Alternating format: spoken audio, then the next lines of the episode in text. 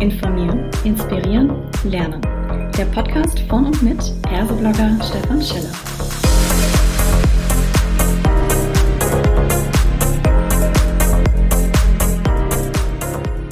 Hallo und herzlich willkommen zu einer weiteren Ausgabe von Klartext HR.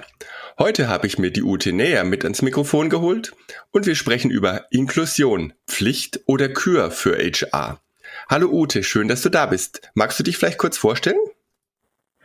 Na klar, gerne doch, Stefan. So, mein Name ist die Ute. Ich bin oder ich habe zwei Herzen in meiner Brust, wie man das so schön sagt, ein magentafarbenes Herz, für das für die Telekom steht und meine Leidenschaft für die Menschen in der Telekom, aber insbesondere für Recruiting.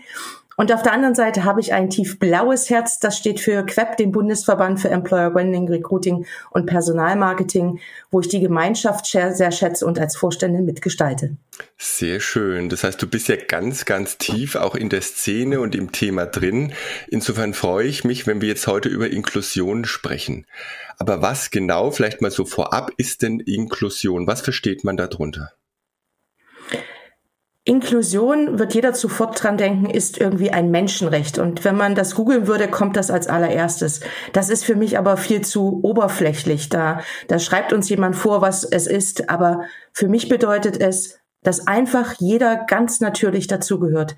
Wir können ganz gemeinsam verschieden sein. Das anders ist nichts ähm, Schlechtes, sondern was Tolles, was Einbindendes. Und es geht darum, wirklich jeden dabei sein zu lassen im gemeinsamen Raum. Sei es auf der Arbeit, sei es im Freizeitgeschehen oder sei es ganz persö im persönlichen Umfeld. Und das ist für mich Inklusion. Mhm. Ähm, es wird ja oft irgendwo, weil du es auch gerade äh, in dem Bereich Vielfalt, sprich Diversity, äh, mit reingenommen hast, begrifflich, oft gleichgesetzt, so nach dem Motto, na ja, wenn ich jetzt ein Diversity Management äh, im Unternehmen aufsetze, dann bin ich ja gleichzeitig auch äh, inklusiv unterwegs, weil ich möchte mich ja um Vielfalt bemühen. Ne? Was sagst du denn zu dieser oftmals angenommenen ja, These? Diese These ist leider falsch und für mich auch der falsche Glauben oder die Beruhigung des schlechten Gewissens. Ich sage es ganz offen und ehrlich. Diversity-Faktoren sind vielfältig. Es ist wichtig, sie anzuerkennen, das stimmt, aber nur weil ich sie kenne, habe ich noch keinen inklusiven Rahmen geschaffen, sondern ehrlich gesagt, ich bin in der Vorstufe, nämlich Exklusion. Ich erkenne an, dass es Menschen gibt, die andere Faktoren haben, die meinen nicht gleich sind und die ich vielleicht fördern sollte. Diversity Management betrachtet dann die Integration. Also wie schaffe ich es, auch ein, sie in, zu integrieren in Unternehmen? Wie schaffe ich es, sie ihnen einen Raum zu geben? Das ist aber immer noch nicht Inklusion, weil Inklusion sagt ja, dass wir uns gar nicht mehr damit auseinandersetzen, dass wir so vielfältig sind, sondern dass wir einen Raum geschaffen haben, wo egal wer du bist, du reinkommen kannst und ganz natürlich dabei bist. Und von daher ist Diversity Management wichtig, weil es darum geht, die Vielfalt der Menschen transparent zu machen und sie gerade auch in den Unternehmungen zu fördern, auch ähm, ein kulturelles Abbild zu geben. Aber es ist die Vorstufe zur Inklusion. Mhm. Es hat jetzt, du sagst, es war Vorstufe, ist äh, in deinen Worten, irgendwie habe ich fast so gedacht, Mensch, das ist ja dann ein Gegensatz. Bei Diversity zeigen wir ja bewusst die Vielfalt auf. Wir benennen quasi eine in gewissem Rahmen wertfrei notiert eine Andersartigkeit, ja, und sagen, aber es ist gut, dass ihr so seid. Und bei Inklusion da vergesse ich das ja eigentlich wieder. Dann sage ich, ich will gar nicht wissen, wie du orientiert bist, ob du eine Beeinträchtigung körperlicher, geistiger Art hast, sondern du gehörst dazu als Mensch. Kann man das tatsächlich vielleicht äh, auch als Gegensatz sehen? Man kann es auch als Gegensatz sehen. Ich bringe es gerne äh, in eine Reihung, weil was ich festgestellt habe, ist, dass Diversity oft nur mit einzelnen Attributen verlegt wird äh, mhm. oder belegt wird. Und wenn wir es wirklich schaffen, die verschiedensten Diversity-Faktoren auch anzuerkennen und uns dessen bewusst zu werden, dann schaffe ich etwas, was ich mit Vorstufe meine, nämlich, dass ich einfach bewusst werde, dass es da etwas gibt, was anders ist als ich. Weil wenn ich es immer nur ignoriere, dann schaffe ich auch dieses, diese Wahrnehmung nicht. Und das ist das, was ich oft noch sehr, sehr stark vermisse. Mhm. Also die Wahrnehmung der Vielfältigkeit, die es da gibt, aber vor allen Dingen auch der Chancen und der Werthaltigkeit, die dahinter liegt. Also ja, es ist in gewissem Maßen für beides. Du hast recht, es ist auch ein Gegensatz, weil wenn ich mich nur auf der Verschiedenartigkeit ausruhe, dass ich sie kenne, werde ich nichts erreichen. Aber für mich beginnt es damit, dass ich mir Transparenz werde, wie vielfältig und wie toll es ist, dass wir so vielfältig sind. Mhm. Jetzt fängt Inklusion ja nicht erst an im Unternehmen. Also wir haben aus meiner Sicht ja auch gesellschaftlich da eine große Herausforderung im Sinne eines Henne-Ei-Problems vielleicht auch. Äh, um ein bisschen konkreter zu werden, gehen wir mal in den Bereich Barrierefreiheit, Menschen mit äh, körperlichen Beeinträchtigungen, einfach damit man es so ein bisschen greifbarer hat. Ne? Jetzt stelle ich mir mal ganz viele, vor allem kleinere Betriebe vor, sei es im Handwerk oder sei es vielleicht auch irgendwo im äh, Einzelhandel. Wenn ich da jetzt mal beispielsweise nur sehe, ähm, ich bin öfter, wenn ich mit meinem, meiner Kleinen unterwegs war, die müssen dann mal. Ne? So, das heißt, ich kenne durchaus relativ viele Toiletten in Geschäften äh, und sonstiges. Da denke ich mir immer, also in diesen kleinen Kapuff, vielleicht noch ein kleines Treppchen rauf oder runter, da kannst du doch gar nicht irgendwie mit Menschen zusammenarbeiten und sagen, wir sprechen hier von Inklusion. Und wenn ich das dann anspreche und sage, Mensch, ihr macht es einem echt schwer, hier hinzukommen, auch mit einem kleinen Kind oder gar im Kinderwagen, ja gut, für uns taugt es ja. ja so nach dem Motto, ähm, naja, wir, die da sind, ähm, da, da funktioniert das gut. Und ja, hätten wir jetzt jemanden mit einer körperlichen Beeinträchtigung, dann müssten wir was tun. Umgekehrt heißt es ja aber auch, es wird sich vermutlich niemand bewerben, weil er sagt, ja, das, da kann ich ja gar nicht, sage ich mal, normal arbeiten. Ja? Die müssten ja erstmal in mich investieren. Wie siehst du dieses? Wo, wo müssen wir denn da ansetzen bei dem Henne-Ei-Thema? Naja, du sprichst was ganz Wichtiges an. Zuerst haben wir auf der einen Seite wirklich eine gesellschaftliche Herausforderung. Und das beginnt nicht nur beim Toilettengehen, sondern es beginnt schon in der Schule, das beginnt bei, bei, in der Freizeitgestaltung. Das beginnt einfach nur, wenn wir uns ganz natürlich bewegen wollen in der Stadt. Wie viele Bordsteine haben wir denn, die abgesenkt sind? Die im Übrigen aber nicht nur Menschen mit Behinderung helfen würden, mhm. sondern auch Menschen, die einen Kinderwagen haben oder mit sich führen, die Menschen helfen würden, die vielleicht eine Beeinträchtigung haben, weil sie älter geworden sind und äh, vielleicht kleinere Schritte nur machen können. Das heißt, wir haben gesellschaftlich eine Aufgabe zu tun. Wir haben aber auch, und das finde ich, das fängt wirklich bei jedem an, zu überprüfen, was kann ich im Kleinen tun. Jetzt verstehe ich aber auch auf der anderen Seite, dass nicht jeder Betrieb alles abbilden kann. Ähm, ich habe aber auch schon gute ähm, Pilotsachen gesehen, wo wirklich sich Unternehmen zusammengeschlossen haben, die auch vielleicht in einen Verbund sind, in einem Gewerbeverbund in einem Gewerbegebiet und dann eben dort Räumlichkeiten geschaffen haben ähm, für mitbehinderten Toiletten, weil eben nicht jeder jede alles hatte. Mhm. Das heißt für mich anfangen im Kleinen, sich aber auch Beratung holen, die Förderung holen und aber natürlich auch sein Umfeld mit einzubeziehen, weil ich glaube, nicht jeder kann alles, aber wenn jeder ein bisschen was dazu tut, dann passt das schon an der Stelle. Mhm. Wie, wie nimmst du es denn wahr? Wie geht denn, äh, sage ich mal, die Personalerinnenwelt mit dem Thema um?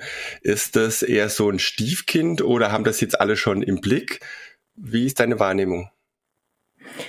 Die ist ganz äh, unterschiedlich. Also ich kenne Unternehmen, da ist das total verankert, da gibt's Inklusionsvereinbarungen, da gibt es ein, ein festes bestehendes Denkmuster dahinter, weil sie einfach das Thema wissen, es geht darum, Menschen einfach dabei haben zu wollen. Im Unternehmen, wie ganz natürlich. Es gibt ganz andere Exemp also andere Beispiele, da werde ich auch sehr schnell sehr laut und und und und ähm, äußere meine Meinung, wo ich das überhaupt nicht wahrnehme, mhm. wo es eher im Gegenteil immer darum geht, wie verhindere ich das? Es gibt immer das Aber. Aber es hat ja was mit Kosten zu tun. Mhm. Aber die anderen machen es ja auch nicht. Aber das ist ja so komplex, weil es gibt ja nicht die eine Behinderung. Und das ist für mich etwas, wo ich sage, da nimmt man seine eigene Verantwortung nicht wahr. Und was mir im deutschen Raum in letzter Zeit aufgefallen ist, gerade in den Diskussionen auch ähm, in Clubhouse oder auf anderen Foren, dass wir uns sehr schnell jetzt immer wieder auf den Diversity-Punkt zurückziehen und da noch schlimmer, wir ziehen uns dann noch mal mehr auf die Förderung von Frauen zurück, mhm. die natürlich wichtig ist, nicht falsch verstehen, aber das ist nicht Inklusion. Mhm. Wirklich nicht. So habe ich dich ja auch dann äh, ganz aktiv erlebt äh, in den einzelnen Räumen, wo es genau um dieses Thema ging. Äh, deswegen sitzen wir heute quasi vor unseren Mikrofonen und unterhalten uns da darüber. Was, was kann denn jetzt HR konkret tun, um dieses Thema im Unternehmen voranzubringen und vor allem auch, sagen wir mal, äh, vielleicht Investoren, Shareholder oder wer auch immer in der Geschäftsleitung vielleicht äh, eher mit der, mit der Kosteneffizienz äh, daherkommt. Was kann, können wir denn tun? Also die erste und die wichtigste Auf, äh, Aufgabe für mich von HR ist auch Aufklärung zu betreiben. Grenzen abzubauen und wirklich dieses Thema Vielfalt von anzuerkennen zu Mehrwerten ähm, auch zu transportieren. Das ist für mich ähm, erstmal die, die erste Aufgabe, Awareness schaffen. Mhm. Im Übrigen ist es auch ein ganz wichtiges Thema, weil die Behinderung, wenn man sich diesen Punkt anguckt, die beginnt ja nicht immer nur schon im Kindesalter. Wir haben ähm, auch viele Behinderungen, die später durch Operationen, durch Krankheit, aber auch durch Unfälle, andere Themen entstehen.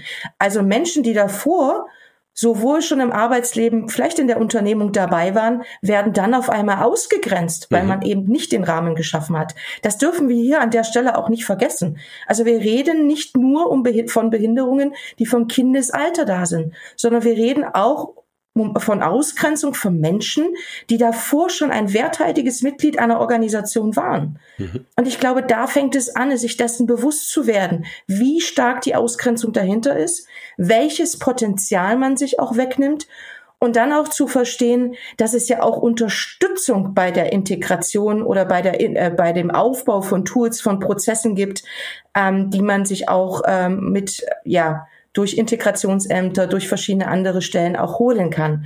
Und dann, glaube ich, lohnt es sich auch mal hinzuschauen, wie viel Vielfalt nehme ich, also wie viel Wissen, wie viel Diversität, wie viel Vielfalt, wie man es auch immer beschreiben möchte, nehme ich mir weg. Mhm. Und was würde ich dazu gewinnen, wenn ich dann damit anfange? Und ich glaube, wenn wir uns dessen noch stärker bewusst sind, dann ähm, haben wir auch ein offenes Ohr bei Investoren und Shareholdern. Ich mache das immer sehr persönlich weil ich festgestellt habe, dass fast jeder jemanden hat im Umfeld, der eine Behinderung hat oder jemand kennt, der eine Behinderung hat. Und wenn man es dann mal auf die persönliche Schiene bringt, dann wird es auf einmal sehr greifbar. Und mein Grund, warum ich so dafür kämpfe, ist, dass ich aufgewachsen bin mit einem Bruder, der das Down-Syndrom hatte und der von dieser Gesellschaft einfach schlichtweg ausgegrenzt wurde. Und das hat mich massiv geärgert, weil für mich war er Inspiration ähm, ganz, ganz persönlich und ein, ein, wichtigster Wegbegleiter, der mich zu dem geformt hat, den ich, der ich heute bin. Mhm.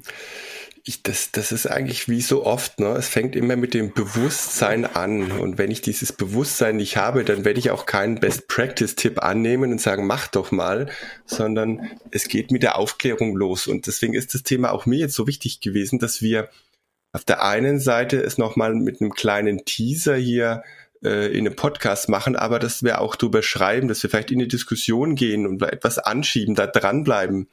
Hast du vielleicht aus deiner Praxis jetzt bei der Telekom so einen Art Tipp, ja, das klingt immer so ein bisschen lapidar, aber wir, wir reden ja oftmals so von diesen Hacks, ja, nach dem Motto, was könnte ich denn tun? Äh, wie geht ihr denn in der Telekom mit dem Thema um? Ähm, wir haben tatsächlich eine Inklusionsvereinbarung, wir haben ein großes Bewusstsein darüber und wir reden darüber. Mhm. Ähm, von daher glaube ich, ist dieses Bewusstmachen, darüber reden und Menschen einbinden und dann aber auch das zu zeigen, wie wichtig diese Menschen für uns als Unternehmen auch sind, ähm, ist ein Erfolgsfaktor.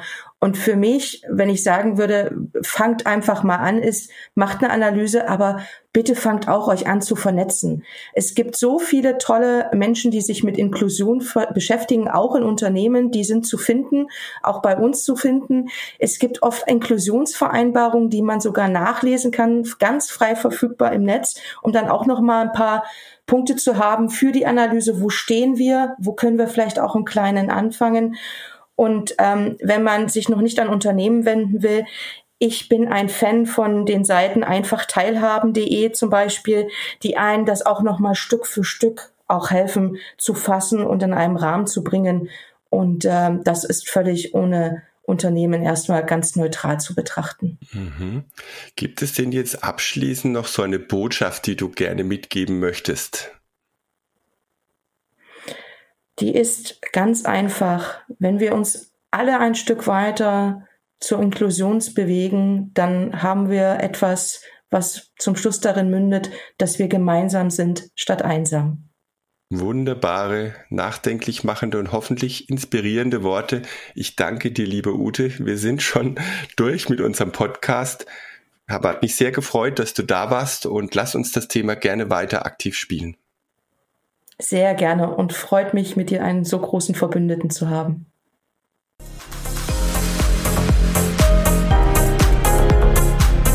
Das war eine weitere Folge Klartext HR. Informieren, inspirieren, lernen der Podcast von und mit Perseblogger Stefan Scheller.